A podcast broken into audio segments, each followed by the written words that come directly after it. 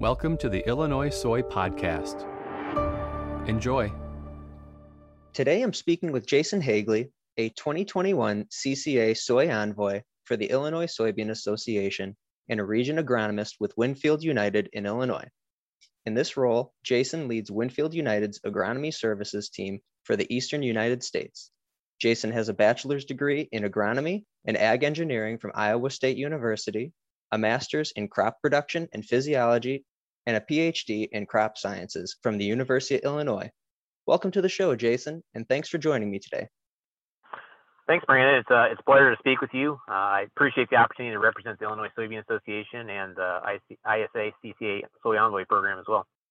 And we're happy to have you too. And this is your second year as a Soy Envoy. Is that correct, Jason? Yep, that's correct. I, I enjoyed being a member of the program last year during the 2020 season and uh, definitely look forward to what this year will bring as a soy envoy. And what does it mean to you to be an ISA soy envoy? Yeah, great question. You know, I think about you know what it means to me to be uh, to be an agronomist, and as an agronomist, I really enjoy any opportunity that I have to to educate farmers about crop production practices, including soybeans, and uh, the ISA Soy Envoy program is a great way to share my agronomic insights with Illinois farmers and, and also meet other agronomists uh, working within Illinois uh, as CCA Soy Envoys. Well, we're excited to have you back this year, and I'm so excited to have you here with me today on the Ill Soy Advisor podcast, where we're going to be talking about soybean fertility programs. So, Jason, let's start with the things soybean growers should consider when they're building a soybean fertility program. Sure. So, you know, I think back to how, you know, soybean uh, fertility programs are, you know, managed or, or, run in the past. And, you know, one of the common practices was to apply uh, nutrients, you know, primarily phosphorus and potassium uh, with the fertilizer program for, for a corn crop and, and hope that there was enough nutrition left over for that soybean crop uh, the following year after the corn crop. And I think as time has gone on and, and, farmers have gotten more and more excited about managing soybeans for higher yield, you know, the, the focus or how we manage fertility programs for soybeans has changed. And, and by that, I mean that, you know, uh, now we're, we're oftentimes applying fertilizer annually for both, uh, for both corn and soybeans individually and, and targeting fertilizer rates that um, are appropriate for each crop individually and not trying to do it all at once uh, for, for both crops uh, in a in a two year you know, type of cycle or, or, program. And so you know more specifically thinking about soybeans, you know some of the things that are important to consider are the amount of nutrients, you know individual nutrients for a specific yield goal. Uh, the timing of when nutrients are, are needed most, and that's going to vary, you know, somewhat from nutrient to nutrient, and could potentially influence when we apply nutrients, either before the crop is planted uh, or in season as either a, a foliar application or potentially a, a, dry top dress application. And then finally thinking about what the function of an individual nutrient is or, or where that nutrient is located in the plant. Um, that can also influence how we apply that nutrient uh, as a foliar or as a soil applied nutrient. Let's talk a little bit about how the soybean plant interacts with nutrients. First, how do nutrients enter the plant and what impacts that process? Sure. So you know, naturally for all for all plants, you know, most of those nutrients are going to enter uh, the plant through the roots. And when we think about root uptake of, of nutrients or how the root and the the nutrients interact in the soil, there's really three three main mechanisms to think about.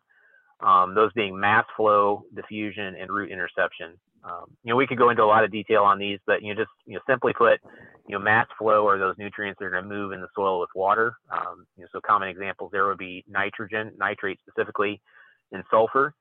Uh, the second, you know, way that nutrients are taken up by the plant is diffusion. Uh, so that's nutrients moving from a region of high concentration in the soil uh, to a region of low concentration, typically around around the surface of the root. Um, you know, examples there would be phosphorus and potassium. And then finally, root interception. So that's where the root physically grows, you know, toward the nutrient or, you know, intercepts the nutrient. Um, examples there would be calcium and magnesium. Um, so those are the ways that nutrients are taken up. But when we think about it, really uh, having a large uh, root system or as large a root system as possible uh, benefits nutrient uptake through all three of those mechanisms because a larger root system is able to explore more total soil volume and in turn, you know, potentially take up more nutrients from the soil if they're present there in the soil. And when the nutrients enter the plant, where do they go? Yeah. So you know that's going to depend, you know, somewhat, you know, from uh, individual nutrient to uh, individual nutrient.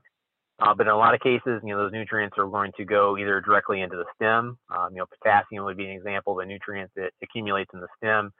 You know, plays a role in in uh, you know the structural integrity of the stem. Um, you know, other examples like nitrogen. You know, those nutrients are going to go to the leaf. Um, you know, first or primarily, where the energy of the sun, you know, the process of photosynthesis will help to transform those nutrients from one form to another. So in the case of nitrogen that uh, you know might be taken up from the soil, you know, depending on you know, you know crops, uh, individual crops as nitrate or ammonium. Um, you know, soybeans are a little bit different. That uh, you know, that nitrogen is fixed uh, through the, the rhizobia that associate with the roots, but uh, that nitrogen will go to the leaf and then you know be uh, transformed or converted into amino acids, which then can be used in the leaf, or potentially go into the developing grain where they contribute to the production of protein. Is there a certain point where a soybean plant will stop absorbing nutrients? Yeah, absolutely. So, uh, you know, the, the point at which uh, nutrients are, um, you know, stop being absorbed or taken up by the plant is really going to be a function of the demand that that plant has. And so we think about a soybean plant specifically as it gets later into the growing season and those leaves start to turn yellow, uh, or the you know, term is senesce and drop off the plant. Um, you know, they're certainly going to be, um, you know, diminished or um, you know, uh, an end to the demand for nutrients by the leaves. Um, you know, some of those nutrients that are already in the leaves will continue to move to the grain, um, but nutrient uptake within the plant itself will really start to taper off. At that point, later in the season, when that leaf senescence begins to occur, and we approach uh, physiological maturity in the in the developing seeds or, or pods of the plant. I spoke with a farmer recently who said he loves to do foliar applications. How do foliar nutrients work? Mm-hmm. Yeah, so many different nutrients can be um, applied as uh, foliar, uh, you know, foliar forms or foliar application. And so for those nutrients, you know, typically they're either liquid, uh, you know, liquid sources to begin with, or they're easily dissolved, you know, dry nutrients that can be dissolved in water and then sprayed on the crop. Uh, but the idea is that we're going to, you know, spray this onto the foliage of the leaves of the soybean plant, or or really any other crop that we're uh, making those foliar applications on. Um, and then the nutrients that we apply will either benefit the leaf directly or you know go through that transformation process and be moved to other other parts of the plant, like the developing uh, pods and seeds in a, in a soybean plant. Um, you know, many of the most commonly applied you know, foliar nutrients in soybeans or in other crops as well are micronutrients. And the reason for that is that micronutrients are required in small amounts by the crop, so we don't actually have to apply a, a large you know, volume or amount of uh, a fertilizer product uh, to be able to uh, you know supply that that that requirement that the crop has. And in the case of micronutrients as well, you know, thinking about manganese as a specific example, you know, those, those micronutrients are often involved in um, supporting photosynthesis, which occurs in the leaves. And so we can apply those foliar nutrients directly to where they're going to have the, the biggest impact when we when we make that application. And what's one thing that farmers should consider when trying to decide between a dry or foliar product? Yeah, good question. So I, I, think you know one of the first considerations is the the total amount of that nutrient that's required. Um, so in the case of something like uh, you know nitrogen as an example, um, you know thinking about soybeans specifically, it's going to take anywhere between four and five pounds of nitrogen per bushel in that crop. So you're thinking about a 100 bushel soybean crop, you know it's anywhere from 400 to 500 pounds of total nitrogen that that crop will require. Now, granted, with soybeans, you know, a lot of that's going to be, um, you know, absorbed into the plant through the process of fixation with that rhizobia bacteria on the roots. Um, but you know, the the amount of nitrogen that we might potentially need to supply through a foliar application would be quite large. Uh, it would be a larger volume of product, and anytime we you know think about larger you know volumes of nutrients, there's a, a potential for uh, you know, damage to the to the leaf tissue.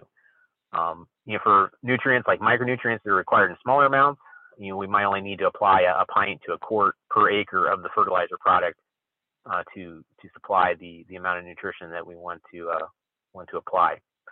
Uh, the other consideration when deciding between a dry and a, a foliar applied you know, type nutrient is also the, the timing of when that nutrient is required. Um, if it's a nutrient like nitrogen or phosphorus or potassium that's going to be required in larger amounts, then that you know, uptake is going to occur over the entire duration of the growing season you know, we really want to apply it, you know, primarily as a as a you know dry or a soil applied nutrient so that it's there in the soil for that continued uptake over time. Whereas with a, uh, a, a micronutrient or a foliar nutrient that you know, might just be used to supplement you know key times during the growing season, like around flowering around pod set. Um, you know, we can get by with those those smaller quantities uh, applied as a you know liquid foliar feed. Now, the million dollar question what amount of nutrients does a plant require? Yeah, you know, great question, and that's going to vary um, depending on on the crop. Um, you know, because we're talking about soybeans specifically today, I would encourage everybody to uh, you know visit my blog article for uh, the month of April, where I lay out some of the uh, total nutrient amounts by by yield goal. Uh, but you know, thinking about a 100 bushel yield goal specifically, um, you know, for nitrogen, we're you know looking at anywhere between four and 500 total pounds of, of nitrogen per acre in in the crop. Um, you know, phosphorus expressed as P2O5 is going to be about 72 pounds per acre. Uh, potassium as K2O is going to be 283 pounds per acre. Sulfur, uh, nearly 30 pounds per acre. And then for the key micronutrients, zinc, manganese, and boron, you know, anywhere between seven and eight uh, ounces of those nutrients per acre. And then, as a quick follow up to that question, of the nutrients that are taken in, how much is actually removed from the field in grain and how much is left behind? Mm-hmm.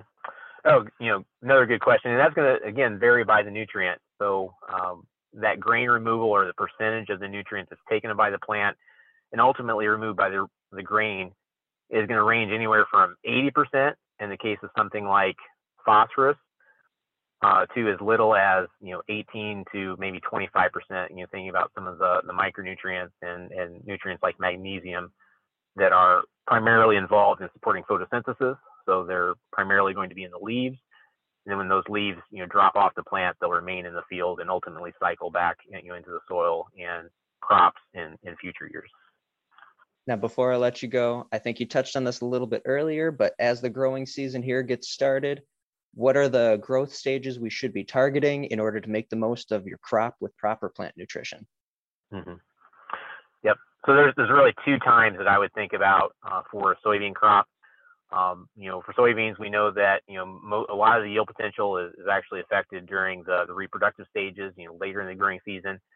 Um, but I would start to think about um, you know some type of application, uh, you know, based on uh, a yield goal, or maybe even using a practice like tissue testing um, around R1 or R2 when when the flowers are uh, are forming. Uh, we want to ensure that that crop has adequate nutrition at that point, so that you know flowers stay on the plant and and uh, you know don't fall off the plant uh, prematurely. And then the the second time that I would think about you know uh, looking at nutrition and, and ways to supplement nutrition would be at that R3 growth stage. Uh, again, as we transition from flowering into pod set and uh, you know, doing anything that we can from a nutritional or you know, overall management perspective to keep those pods on the plant, retain the pods, and, and ultimately provide you know the adequate amount of nutrition to uh, fill those pods out and, and realize that uh, full yield potential at the end of the season. Well, that's all the time we have today. Jason, thank you for walking us through the ins and outs of soybean fertility. Your insights will help our growers get off to a strong start this spring. All right. Well, thank you. I appreciate the time today, and I hope that uh, all the farmers listening to this this podcast have a successful uh, season in 2021. Thank you. Again, that was Jason Haegele, a 2021 CCA Soy Envoy, speaking about soybean fertility programs. If you're interested in learning more about this topic and other soybean management resources, visit www.ilsoyadvisor.com. That's ilsoyadvisor.com to learn more. This has been an IL Soy Advisor podcast. Thanks for tuning in.